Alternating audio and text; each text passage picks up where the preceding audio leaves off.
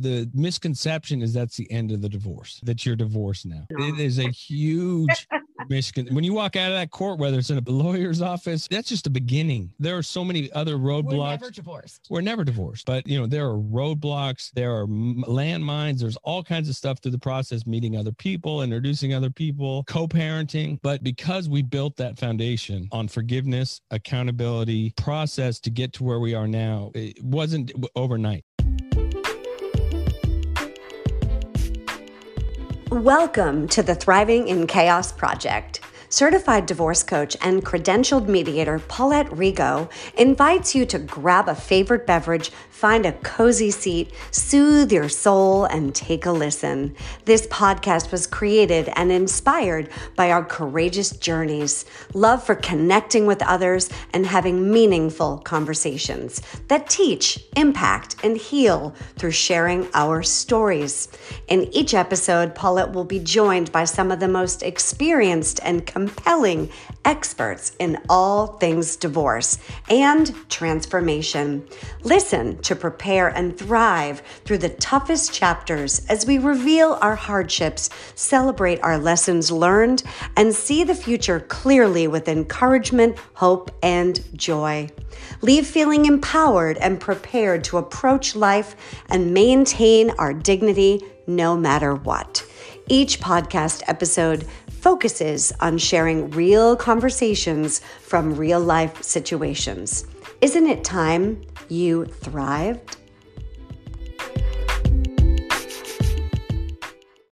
Welcome to the Thriving in Chaos Project.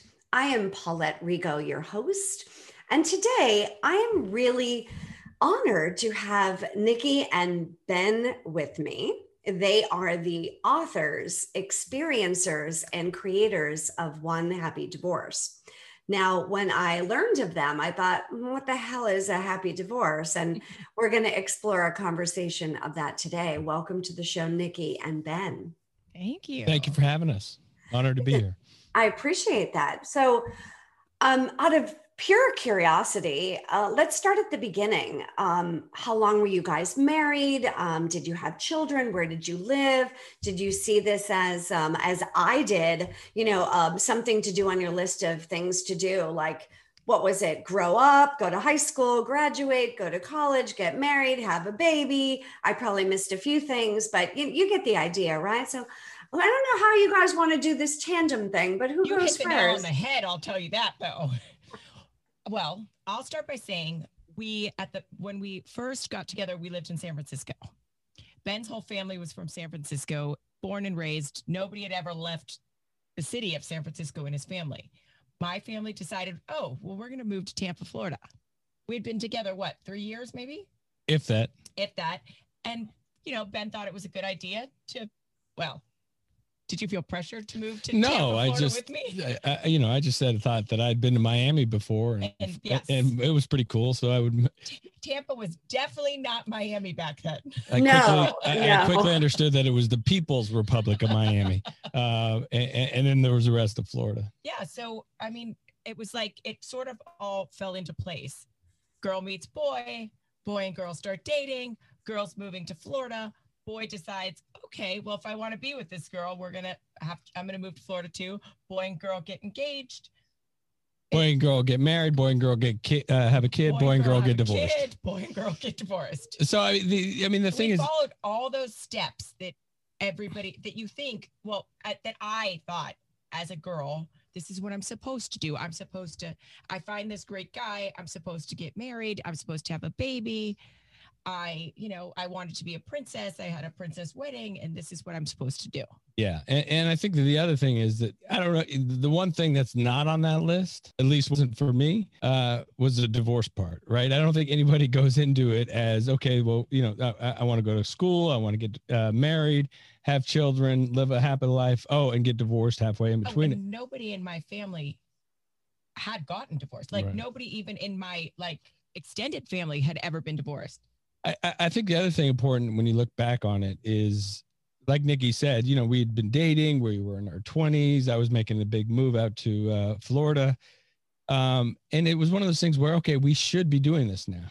uh, not necessarily. I, I, look, I think it's wouldn't be fair to say that we didn't want to do it, but we, you know, if you do an autopsy of of our relationship and our marriage that we've done, um, that we went through every red light, every railroad crossing, every you know hurdle that was put in front of us that should have made us stop and say okay maybe we you know we're not meant for each other. Maybe we're just friends. Maybe, maybe we're we should think about this. Right.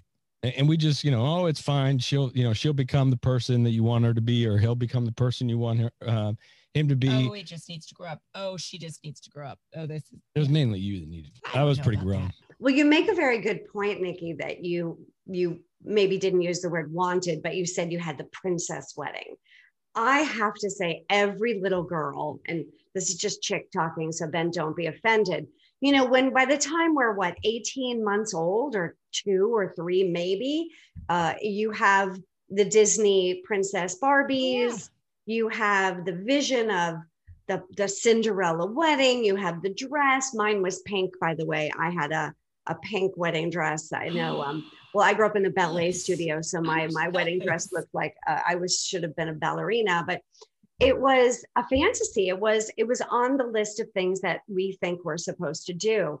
I really do wish that there was some precursor, some educational, uh, mandatory something that really makes couples uh, gay, straight, whatever, doesn't matter. Like, come to a conversation with an attorney, uh, you know, a, a, a minister, priest, rabbi, whomever, and some sort of therapist for at least, I don't know, six months uh, before you decide to walk down the aisle. Because I think, and because of the many conversations I've had over the, the years of being a mediator and a divorce coach, that they just don't put as much effort and thought and and decision making into the uh, you know the commitment of the legal binding contract of a of a marriage. They see it as a party aka a Right. wedding right? And yeah i love him. He loves me. He's handsome. She's beautiful. Like i like his family they like mine. Okay what's the problem? You hinted a little bit also of like well she'll get over it she'll grow up. Oh it's just a phase. Maybe maybe maybe he's just you know had a bad day. Whenever we see those maybe those little baby red flags that Mhm. that prove to rear their ugly head.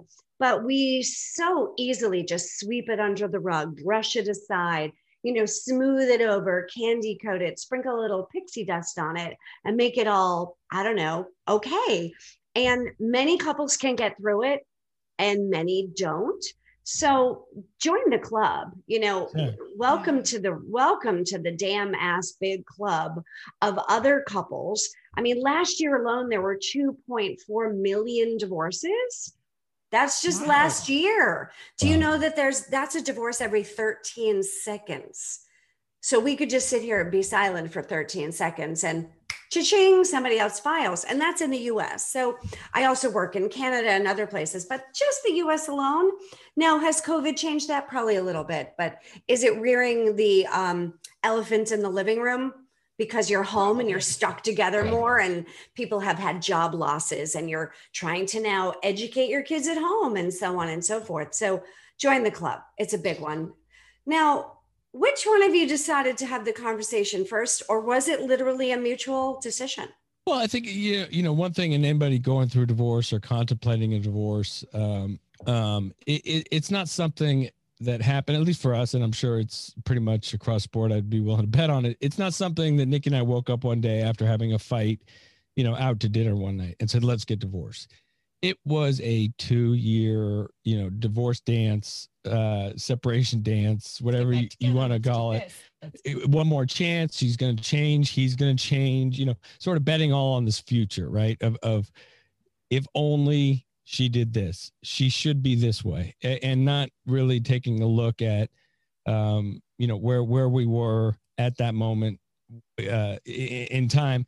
You know we had a we had a son together. That played a lot of the role of okay we got to do this for asher. We got to try one more time. So you know it was a back and forth game. Um Nikki's a fixer by nature. Um, she wants to fix everything, including uh, now that she we, we had a, a beautiful boy together, she was willing to you know she she's the ultimate mom. She was willing to put her happiness and her well being in front of that train uh, to stay together for Asher. So that was a big thing that played um, on, on on on our relationship or our limbo, I guess, between you know the the, the marriage and the separation process. But for me, um, what happened was I, you know, we were trying to fit this square peg in this round hole, and and, and instead of realizing that it doesn't fit, um, we kept on trying, and I kept on getting more resentful and mad that it wouldn't fit, uh, and it was Nikki's fault that it didn't fit. It wasn't my fault, and so what happened for me is I just of course I sat there and blamed it all on you, right?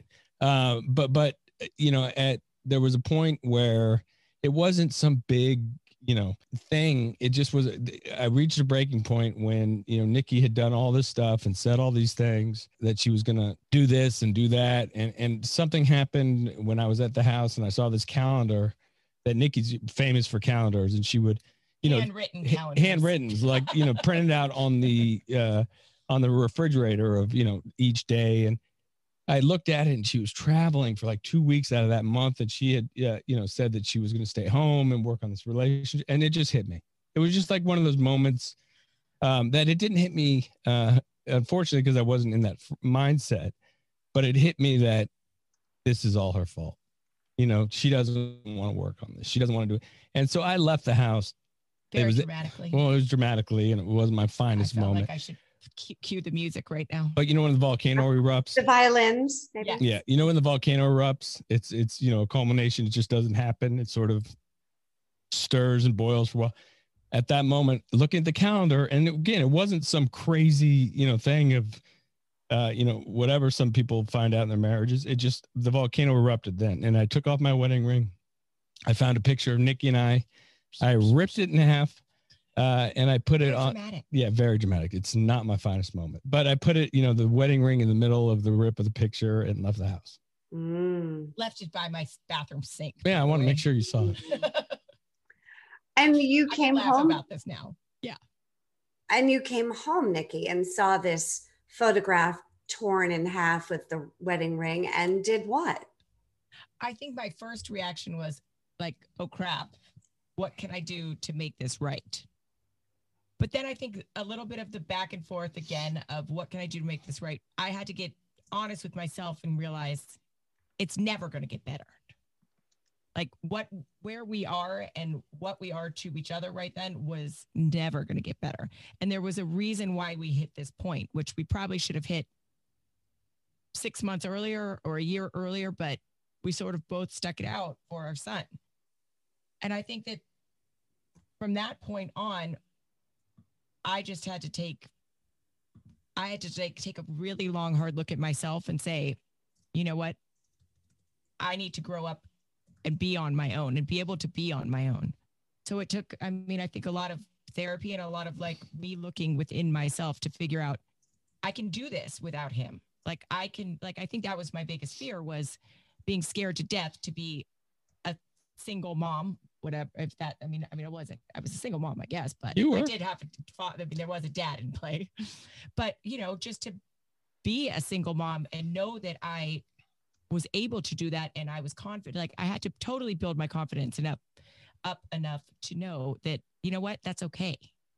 Yeah, and I think the one one thing is the first point that she came to that I had come to, not in the most constructive, healthy way, but uh, acceptance or at least admit that it's over right? It, it, mm-hmm. and not have one one foot into the maybe one foot into the possible one foot into the divorce. And you know playing this uh what's that it game? what's the game where you put all the uh where you, twister. twister right? Where you have one foot in every sort of thing. But at that point yes it was out of anger and, and and a resentment.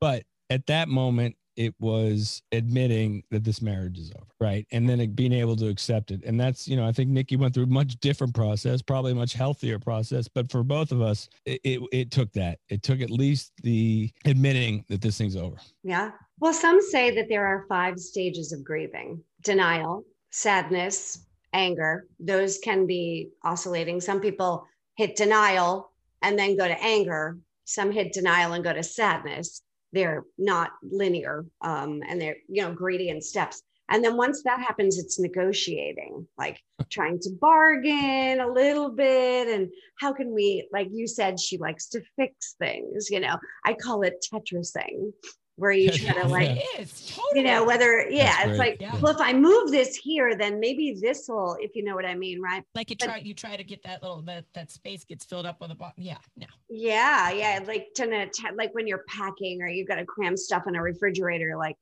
uh oh, I got to move stuff, right? You do it with your relationships, you do it with your mind, your heart, your soul, everything. Just and all of a sudden, you just finally go when it doesn't cram and you can't shut the refrigerator door because there's just too much stuff in there. You have to accept something's got to be thrown out, or we got to eat it, or something. But when it comes to marriage, that that acceptance of what is my role what in my what is my responsibility here? Um, it is never even in the most egregious um, marriages or divorce cases 100% one person's fault. And and some people don't want to hear that when i talk to them about that. No maybe 99 1 you know maybe it's 50 50 maybe it's 49 51 who knows? It's going to be different. But when it comes to that final point that you you know brilliantly said ben that i had to finally just accept that it was it was couldn't be fixed and it was over i like to think that there's a sixth step. And i forget the author who wrote the book about that but the, the sixth stage of grief. And it's what did i learn? What is my lesson? And i think that is you two are the perfect uh, you know poster child of dare i say right of what is the lesson? What did we learn here? Because hey maybe we got married too young. Did we have bad intentions? No. You know was it all hell? Absolutely not. But maybe it wasn't the perfect relationship but let's take the the gem the the gold the diamond the the sun that came out of it and at least make the best of it Mhm. I am, you know, inspired by that. And I know other people are too. So, how did you two make the transition from the anger to being more solution oriented to be able to create Well, we a got lucky. relationship that I mean, I mean, yeah. yeah, quite frankly, I mean, we, we had talked a little bit about uh, before the show. But Um, it was a lot of work. it was a lot of work, I- but but that mindset that I had leaving that house, if I had left, uh, or if I continued that mindset that when, when I left the house of anger, resentment, pointing the finger at Nikki, no accountability, there's no way we would be sitting here talking to you right now about our happy divorce. Yeah I mean, I uh, would have tried, but She, she would have tried, I would have tried. but because I mean, I grew up differently than he did. My parents are still together 53 years later. And so, I mean, I wanted to make sure that our son had as much to the like the same upbringing as I had, where I mean, he was ready, he was out for blood. Yeah, and, and so my first, like we were saying, we, we were talking before the uh, we press record about how many great resources there were, there are today, right? People like you, divorce coaches, you know, mediators instead of uh, you know attorneys, um, that that set people up for what we have, or at least some sort of you know re- resemblance to what we have. But my first call, and and if you're listening, please please don't do this. Uh, I- you know, I got on the Google.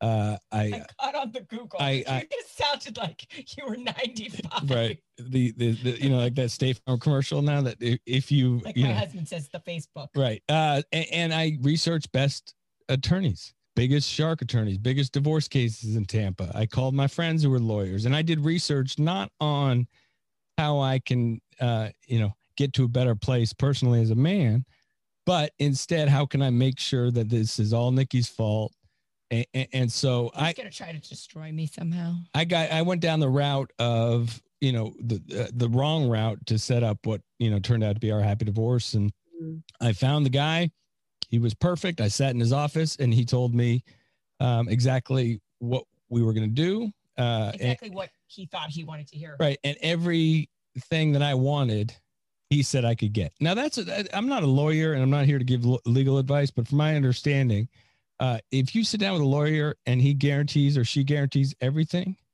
run. Run.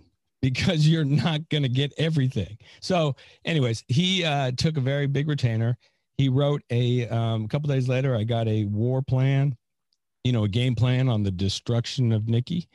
Um, and I didn't read it for a little bit, um, but I was on a red eye back from uh, LA to Tampa, and I pulled it out and I started reading it. Uh, and I got about two pages into this, you know, 40 plus page uh, memorandum of destruction.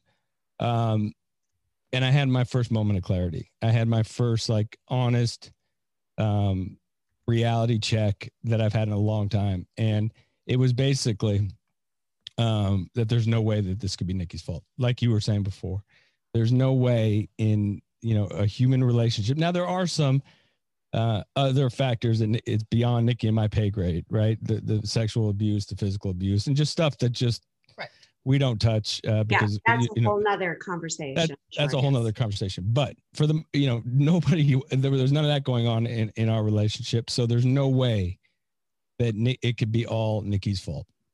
Um, and the other thing is, which is so bizarre, we're just talking about this now, because I didn't think about it until that plane was my parents had a very high conflict divorce mm-hmm. of the 80s, you know, War of the Roses. It was complete and utter disaster. It was a train what's wreck. The, what's the line you use about the poison? Yeah, I mean, my my parents were. I have two brothers and a sister, and my parents were for however many years 18 19 years uh fed were, were feeding my brothers and my sister and i poison mm-hmm. Hoping that the other one died hoping that the other spouse died or, or partner so at on the plane, I decided I was like, "What are you doing? You know where this path ends. Mm-hmm. You know, you yeah. know, you know the the destruction not only for Nikki and I and our happiness, but most importantly, our son." And I was gonna literally, uh, you know, unwittingly uh, and, and unpremeditatively take my son on my back back and take him down the path that my parents had taken him down. And I just didn't want that. So I had to find a different. I didn't know what it was. I didn't know, you know, but but there was a path over here, um, that you know I had to find a different way. So the first thing I did is I called the lawyer on Monday when I landed, and I said thank you for, but no thank you. Um, I'm going to find a different way. And I think for me, I kind of knew that's where his mind of destruction was going, so I sort of sat back and just kind of let it play out, which is not an easy thing for me to do. Like it's not, I'm not the kind of person that just sits around thinking someone's trying to destroy me and I'm not going to go try to destroy him back. But I think for me, I just kept looking at this little boy's face going, okay, let's just, let's just give it some time. Let's give it some time and see where, see what happens. And I, mean, I, of course I called lawyers, but more so lawyers that were friends of our family and just, you know, to try to help them help me get on like some sort of path of, you know, let's just like, this is what we'll do, but let's just hold off. So I, I think that may have helped the situation a little bit. As hard as it was for me, it was, I was just like, okay, just let's pull back the reins on your side and let him just go do what he's going to do. Yeah, and I think the the advice that we have is, is there's no uh, that I know of, at least not in the United States, maybe in other countries, but there's no award for getting divorced the quickest. But there is some consequences for rushing it. And I think that the looking back on it, where Nikki and I did right is she didn't push, even though she was being pushed and cornered, which is for Nikki, you know, she she's a I fighter. Come out swinging. she comes out swinging. She doesn't like to be up against the ropes. Yeah. Um, you know, and then luckily I had that moment on the plane. Um, even after getting involved with the shark lawyer and swimming with the shark lawyer, and, and, and but then after that we just put the brakes on the whole you know business part of the divorce you know the separation the the uh, parenting agreement everything and just put a stop on it. And then we you know in turn worked on each other individually emotional side of it. Because at the end of the day divorce is just it's just a business deal. And and, and that sounds apathetic and i believe me it's meant to sound apathetic. Um, because nikki and i were able to take emotion out of the divorce by working on you know ourselves and the emotional side of it first Mm. So let's take the emotion out of it for just a moment. Let's sidebar it for a minute, as we say in court, and talk about the business part of it. So you're sharing a home in Tampa with a two year old. How old was he? Uh, three. Three. Three year old. And you owned the home, I assume. Were you renting or you owned? You owned the home.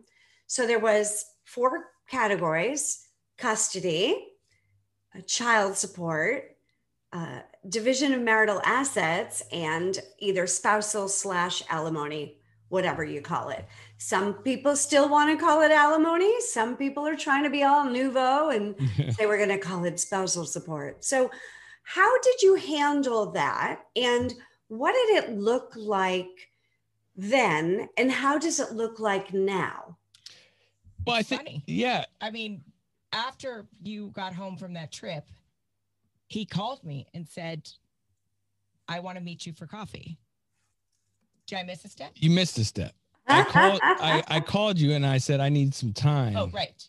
I needed some time to, you know, work on myself and, and because I'm not in any frame of mind to go through this business side, this divorce process, Mm-hmm. because I'm too angry. I'm too resentful. I'm too, uh, it's just not going to turn out good. Um, and isn't and- that amazing how people don't see the two sides of it? And maybe I'm a bit of a unicorn because I do also have a wellness background. So I can hang out with the feather earring, don't shave their leg. I'm stereotyping, but hold on with me. People that are like yoga, wellness, meditation. I mean, I'm a birth doula, a macrobiotic cook, an Ayurvedic consultant, a yoga teacher, trainer. wow. So I can hang out with the, I know I do a lot I of weird need shit more of you in my life. so i do a lo- you know i i understand the psychological mental emotional even spiritual aspect of the divorce journey but i also hang out with lawyers Yep. judges GALs forensic accountants certified divorce financial analysts CDLPs certified divorce lending professional. I mean you name it all of the business side of the divorce journey. But there's that other side. You've got the legal financial aspect and many people see like that's all there is. So you're sad. Get over it. Get over it. But man is it layered and layered it, upon. It is layered. And if you go under the theme and you said it and i said it nikki believes it you know that it takes two to make a relationship and it takes two to ruin a relationship. Now not with us not here to assign 60 40 70 30 whatever the percentage is each person has their uh their responsibility or their roles in the ending of the marriage. Um and, and so for me i had to work through my side of the street uh, and, and clean up my side of the street and, and stop looking over across the street at Nikki's side of the street because it was a mess and vice versa. and vice versa. And, and so I worked with a guy, I worked with a therapist, um, and you know we worked on what my part was and, and you know how what I did and you know uh, uh, caused the ending of the marriage. And whenever I would say, "Yeah, but Nikki," he'd go, "No, no, no, this isn't what this is about. We're about." not talking about Nikki. We're not right now. talking. You've tried to clean up her side of the street. You know, you've tried for years of your marriage to, cle- you know, to, to make her clean up her side or tell her what's wrong with her side. And how'd that work? And so I got to a point, and it was fairly quickly, I, I I might add, that I had the realization that I wouldn't want to be married to myself either at that time. I had that real, you know, I wasn't the man, I wasn't the person, I wasn't the husband, I wasn't the father uh, that I thought I was. And, and so when you talk about the, the, the business side of it, it uh, you know, that moment um, was a burning, but, and Nikki, you know, in turn was doing her own work and doing her own therapy and getting through to this point of, okay, let's get at least on some strong, sound, emotional foundation to build this house on. And, and so the next call was to her uh, when I, you know, had that awful realization that I wouldn't want to be married to me. Um, is, is that I, I, said, yeah, you're right. You suck. I'm just kidding. uh, is that I called her and I asked her to coffee. Um, and, and part of the process, you know, you take accountability and then you clean it up and you apologize. And I mm. think my heart sort of sank. I was like, do I go to this coffee? What's what's he gonna say to me? Do I really want to do this? Am I going by myself? Like I wanted to have someone that he didn't know stuck in the corner just mm. in case. Yeah, because the, the, it's, it turned out, yeah, I read in this book, it, it sort of was a dick move because I didn't, There I- was no like, oh hi, like I'm ready to like. It's just, will you meet me for coffee? a- and so all she knew was this, you know, angry, bitter, you know. He did jerk. buy me coffee because he knew, of course, what kind of coffee I liked. So I thought when I sat down and I had coffee, I was like, okay, well that's kind of like a little olive branch here. I could at least get coffee. waving a little bit of a white flag sure Yeah. And so, you know, I started off and I and I told her I loved her, and I, you know, went through and I apologized uh, about my side and my actions and, and what that had caused, uh, you know, the ending of the marriage, and, and I made amends. And then in turn, I apologized. Probably Wait. the first and only time of my life to him. And I think the next step was he looked at me and he said, Do you have do you have an issue with 50-50 custody? That was like one of the first questions he asked me. And I said, Absolutely not. I, you know, I want you to be as much a part of his life as I am. And I think from that minute, we kind of like took a sigh of relief and said, okay, we can figure the rest of this out. yeah, when you, when you went through the, you know, ha- house, the, the assets, all, all the things, one of the things was custody. Yeah. And for me, that was the, uh, you know, golden goose, or that was the most important part. Right. And, and as soon as she said, no, I don't, of course, I said, you know what, all the other shit can be worked out. And we then in turn came and met for a couple of other meetings at that same coffee shop at that same table. And we went through our divorce. Mm. And, and and we went through where we agreed Step by step. step by step, everything from the house to, you know, the the car, whatever, whatever it was. Um, and it was amazing. And I, I don't know if I recommend this for people. I don't know, you know, if if it's legal advice, There were a but few people that were kind of upset with us that we did it that way, but but this is our life. I mean, we- this is our we still needed a lawyer to drop the papers and, you know, sit us down and be like, are you sure this is what you want to do? Are you sure this? And I mean, Of course. or go back or you know whatever i mean it wasn't just like you know or me trying to take advantage of nikki or nikki trying to take advantage of me she had her team i had my team of lawyers but even we were- then, it was like, you know, each side was kind of like, oh, but if you can, if, if they're willing to do this, they're willing to do that. So don't you want to try for this or try for that? And we're like, this is it. Right. We're fine. The- like, the- let's just, and this is the different mindset between lawyer 1.0 uh, that I sat with the shark attorney and lawyer 2.0. You know, my next attorney was, I realized that they work for me. Mhm. You know, they're not a therapist, um, and they don't love your children. and, and they don't love your, ch- and, and they have where they have your case, they have you know 15 others. So Nikki and I took control over our you know sort of big ticket items. Mhm. Now, now they get paid a lot of money to go put on run-on sentences and whatever. But as far as the meat on the bone, Nikki and I sat at you know five or six coffee shop meetings, and we came up with this agreement. And then we handed it to lawyers and said, "Now you can put your run-ins." And because no matter what happens, nobody loves your child but the two of you. Lawyers don't love your chi- your child. Our lawyers didn't even know our kids. Right. Like our lawyer didn't even know our son. And that like- it- right and that's the you know when you look at the um uh the i think at least i have enough faith and you you're in it a lot more than i do but but in that moment of you know when i left the house or if a husband walks in on his wife or a wife walks in on a husband having an affair and and it's at the most raw angry point of you know the, the marriage or the ending of the marriage if you sort of said okay time out. Take you know husband in one room and wife in the other and if you ask the other one does your husband or does your wife love your kids i at least like to you know believe that the answer would still be yes Mhm. and so that is the foundation of our you know divorce um our, our life now is you know our our son and not sticking him with this big fat emotional bill Mhm. for him to pay when he had absolutely no choice in any of this Mhm.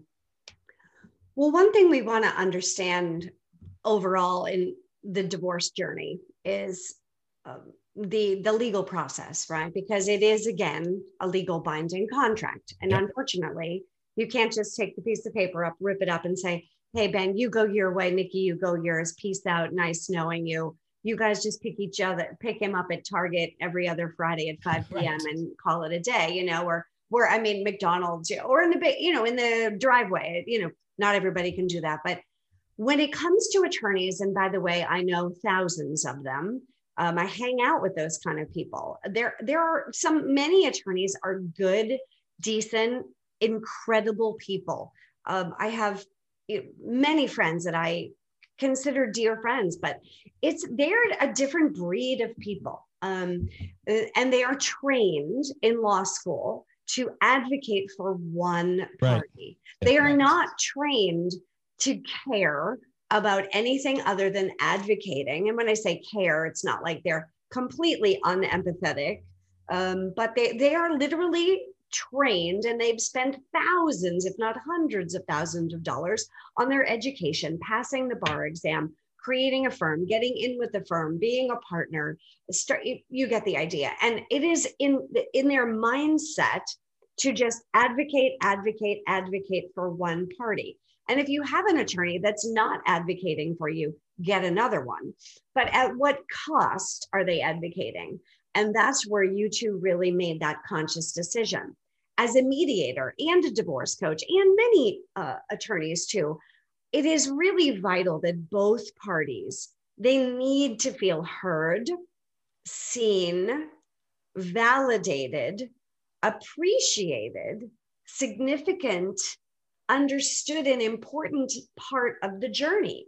They don't just want to feel like they're that lamp in the corner sitting there observing the law, the, the, the process, and not having a voice and an input because when the divorce is over, final, hopefully, if you don't go to the appellate court process, you know, it's a little sarcasm there with my own journey, but you think you're done and then you realize, like, wait, I didn't have any voice. I didn't have any part in this. They just created my damn future for me without me having a role yeah. in it. And that's where the mistakes made. And people, when you go to court, there is no such thing as emotional justice. There just isn't. And many times there's not even legal justice. So, financial justice, you know, justice comes from inside, knowing that I take full responsibility for the demise of the marriage on whatever role I played. And I, I, I commend both of you for really um, taking the time to take stock for your own full responsibility with the emotions attached and not just seeing it as, all right, how are we going to split the house and this 50 50 thing?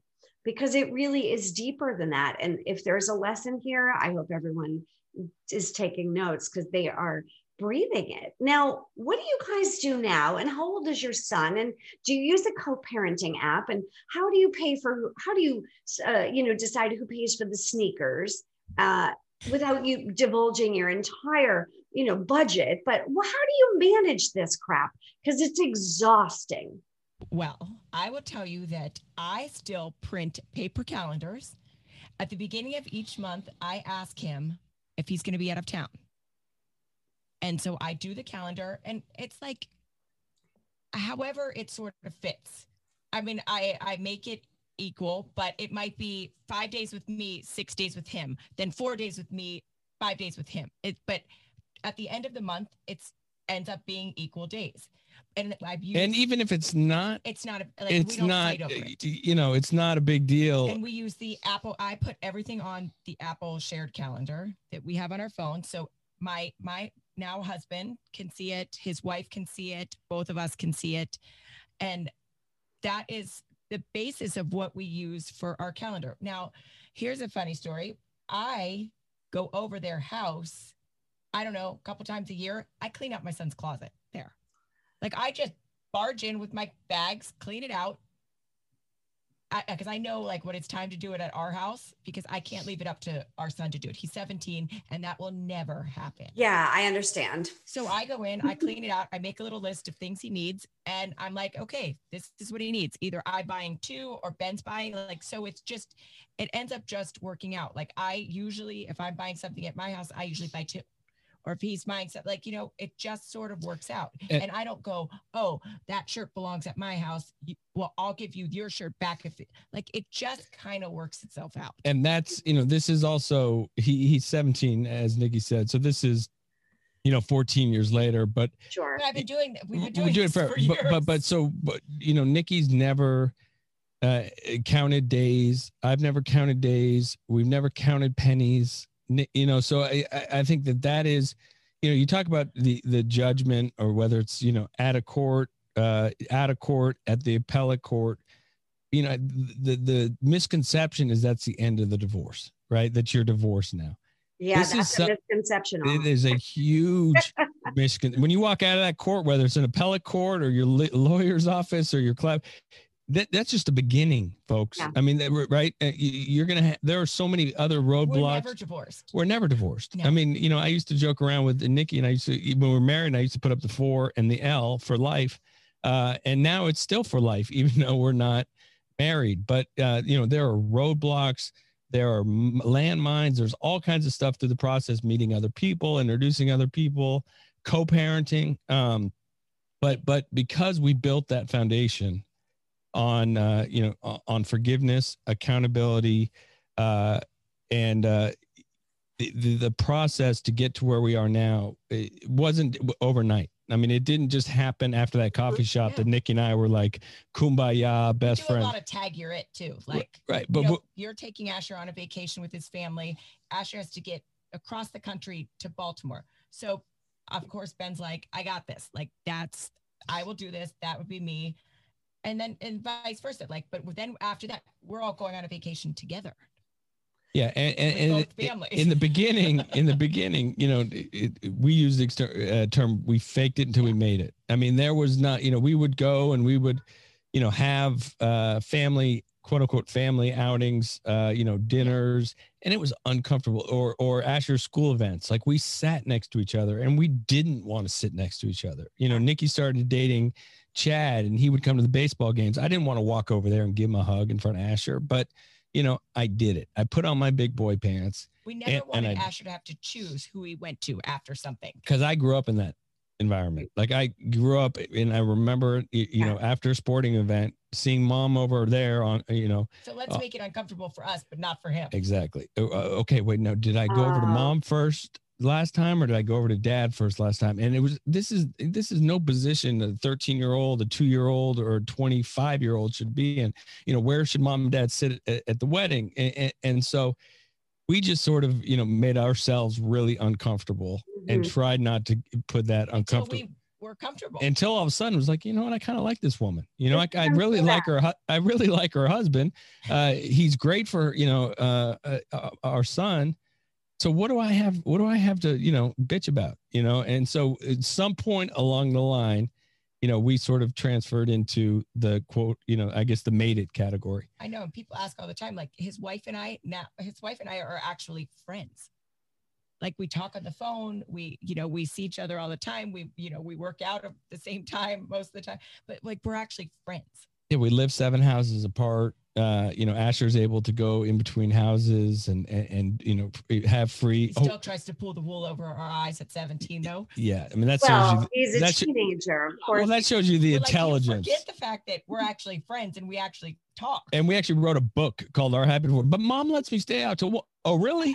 Because you know your mom and I talk five times a day. So try Yeah, it not again. Staying out to watch. So, it's pretty hard to BS your parents when they communicate. And that's when the problems start when they're not communicating. And Right. well, when you're any anytime you're getting divorced eh, with any age child, unless they're four days old, there's going to be some, you know, um, children pinning one against the other with like, hmm, what can I, can I stay up late with this one? Or, you know, we, that's a whole nother podcast, but you know, the. Disney dad, Disney mom scenario of like using each other for like, hmm, Yeah. if I get a new iPhone from this one, then what will I get from that one? And yeah, it's, it becomes a, um, a competition of who is a more lenient parent, who's a more fun parent, who's the one that can help with homework, and who's the one that will fill out the college applications, and who's Nobody the one that will. helps with homework anymore. yeah, Thank God, That's right? above our pay grade. yeah. they- he he lost me in fifth grade because somehow they changed math. I don't know Oh when they. Oh dear God, you guys have got me on Oh, that one. Yeah, I, they changed math. I don't know.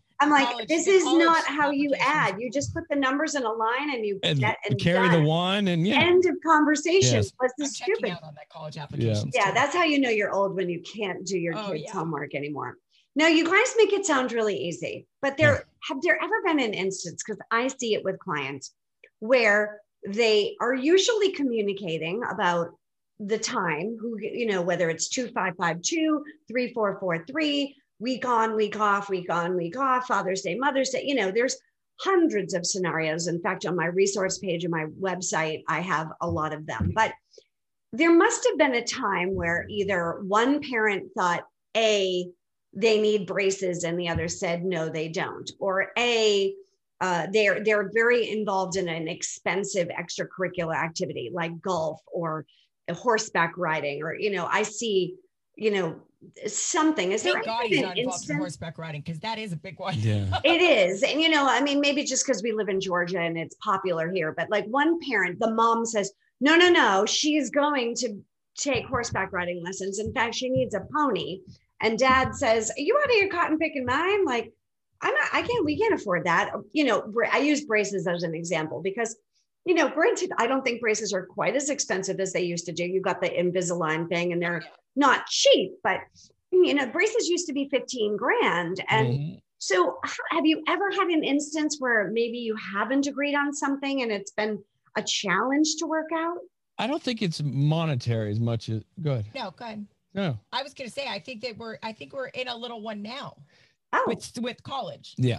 Like There Ben go. wants him. Ben wants him out of Florida, where I'm just the only my only request is I want the school to have less than 30, 20,000 kids, but Ben wants him gone.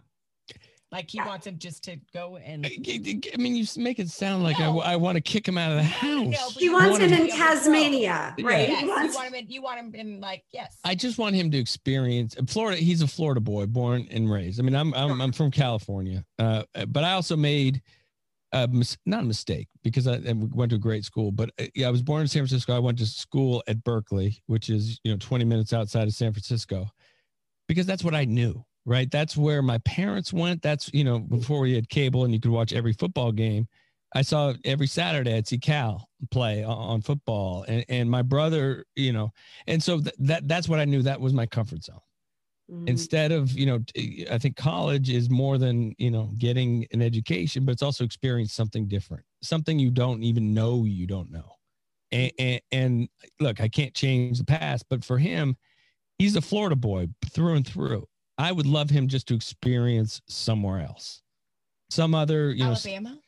Like you know, uh, but, but no, but There- y- well, does he play football? Wink, wink. Just kidding. So, yeah. no, it, it, no, he, she would never let him play no, football. and I, I wouldn't let him play football because of how dangerous and how I, I mean, how much I knew about football growing up and the fact that the concussions. But then he decided to play lacrosse, and I, I did my first game, and I'm like, You're like, Oh, maybe is no football would have been safer. I, I keep now I'm like, go back to playing golf. But the you know so so there's there there's some I, I don't think it's ever really been monetary with us but there's a lot of We definitely parent differently. we parent differently but we would parent differently. See here's some i think a misconception. We would parent differently if we were still married together. My wife and i have two beautiful young kids. We have different par- co-parenting does not is not synonymous with divorce.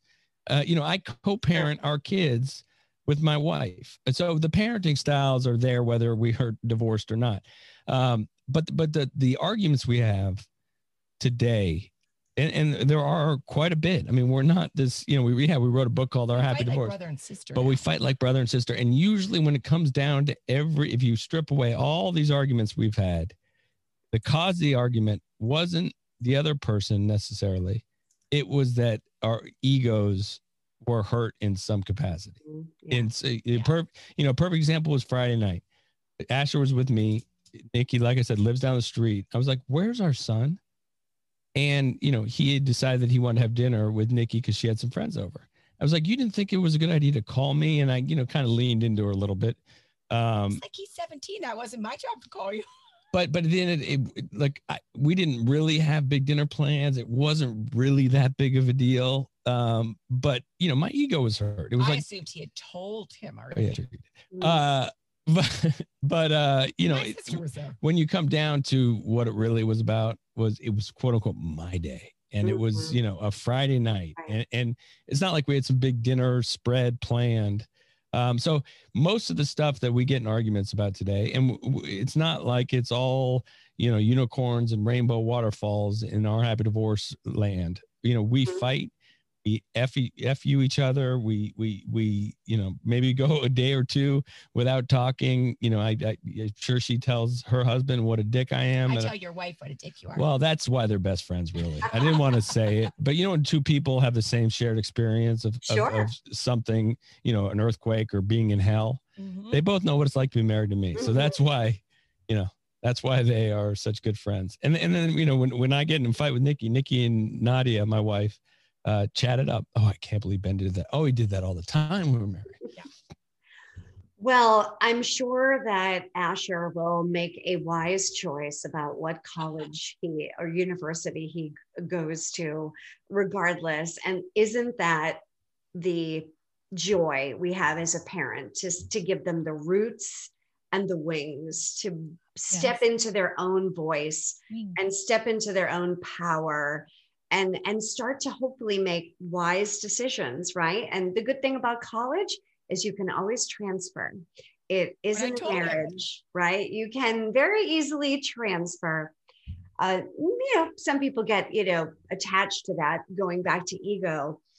Most of the time when there's conflict it's those assumptions right. that are made about the other person or the child or any situation and that is sprinkled or compounded by ego it can really blow up in our face. So thank you for your time and your book our happy divorce. Buy it read it. If you are contemplating divorce this is one you must buy. It is in, perhaps you're in a situation that you can't live this model but i do want to say that there are little glimmers and pieces of their experience, of their process of compassion and perseverance and persistence and, and respect for one another that are to be taken from this conversation. That's what I take from this conversation. And that's what I hope others take from that conversation. And I just would like that. And I'm so glad you said that. It is, first of all, if you rewind the clock 15 years ago, 14 years ago, whatever it was, that coffee shop, and you had told us that Nick and I would be sitting on, what is it, May 18th, you know, doing a podcast about our happy divorce and the life we, I would have told you you were out of your mind. We just wanted yeah. to be, our target back then was we just wanted to be in the same room together, the same, you know, whether it be a school play, a sporting event, and, and not have everybody around us feel that tension. Um, and then, you know, like we said, we faked it till we made it, and it was beyond our wildest expectations. Now, with that being said, we're also understand that not everybody's going to have the experience we have. But if you can just take a little bit of our story and have the, um, you know, our happy divorce to us doesn't mean Nikki in my life. It's not about Nikki and I. What the root of it is, is if you can somehow get through this process and live your life and not at the end of the day, hand your children the emotional bill for them to pay for something like I said that they had no choice of, yeah. that's a happy divorce. Right. You know, it, it, it, it's not, you know, screwing up your kids, quite frankly. Yeah. Because it does, because I lived it. And you're a living example of taking those habituations and imprints that you had as a child. And also you you too nikki that your parents are still happily married. I'm sure they have their moments of 53 years. So that's a long time right? And time. and i too you know i mean i wrote better divorce blueprint because i am that opposite of you. You know it does take two to tango. Let's hypothetically say you asked her to go have coffee with you and she told you to go somewhere unpleasant. Yeah. And that was the end of it. Or let's say you didn't have the integrity to invite her to have that conversation, Ben, and you stuck with attorney 101. It, we would not be having this conversation.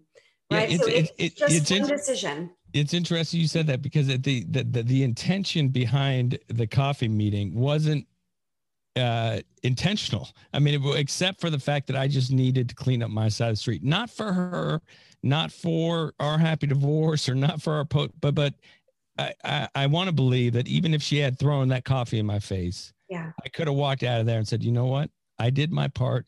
My side of the street is clean. This could still be a happy divorce. I believe. I mean, looking back on, it, I still believe because now I wasn't in the mindset of blaming Nikki.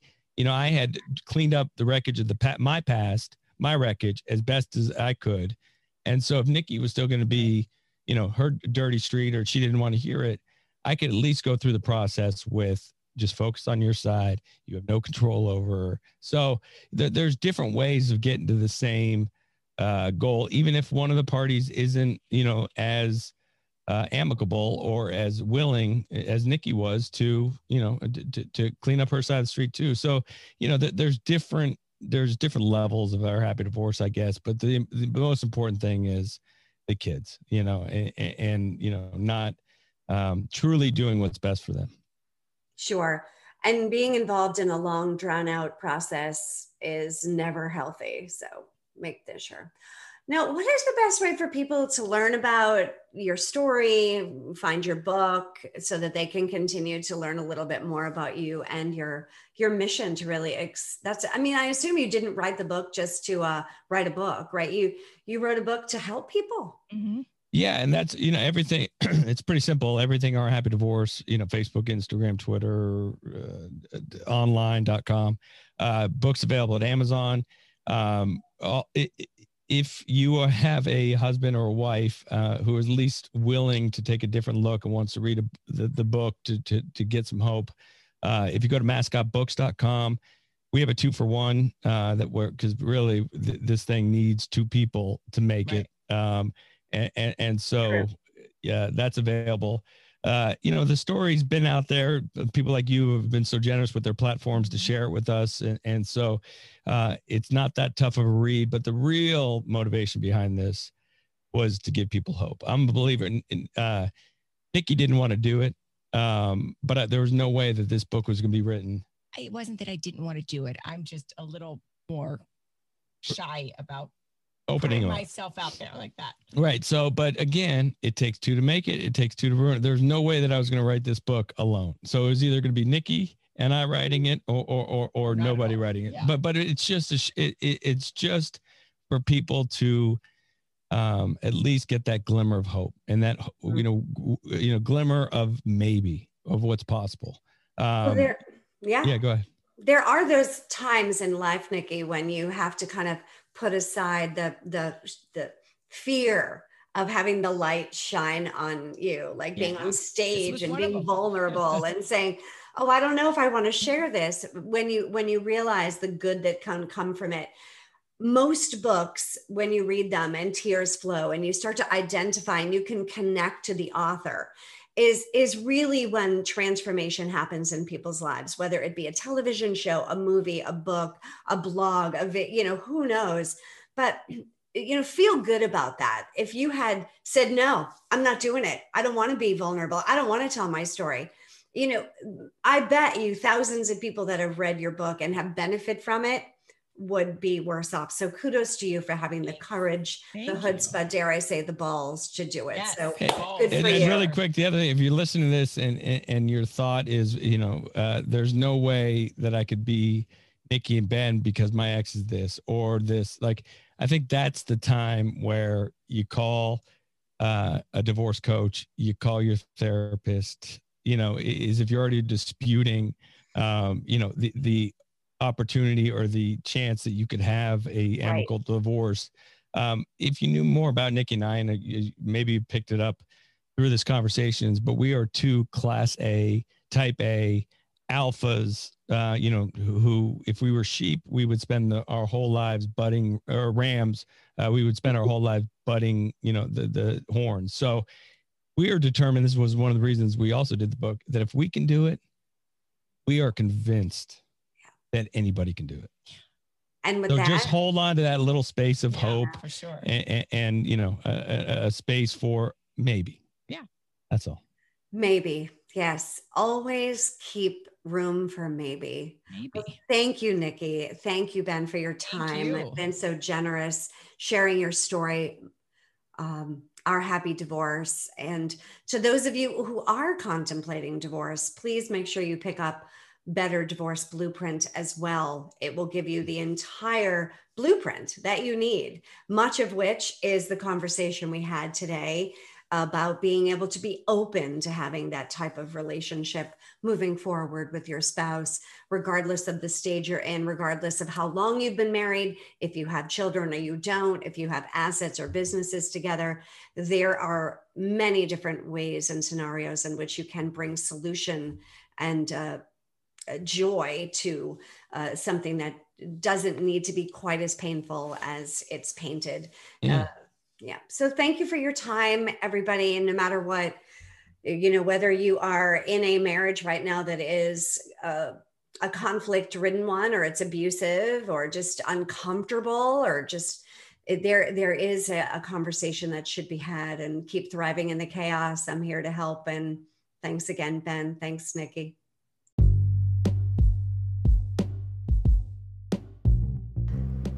thanks for tuning in and make sure if you want to talk to us or ask us questions you can always email us at thrivinginchaospodcast in chaos podcast at gmail.com see you next week